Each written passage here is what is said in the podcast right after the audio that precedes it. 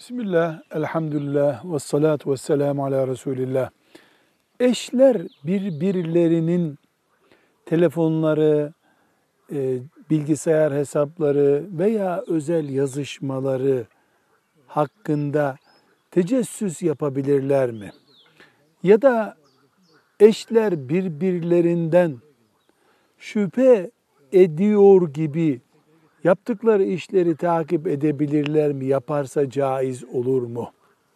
Cevap olarak şunu söylemeliyiz.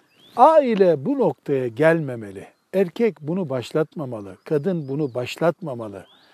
Şeytan bu kovuşturmayı ne yapıyor, kiminle yazışıyor, kime baktı, kovuşturmasını iyi kullanır.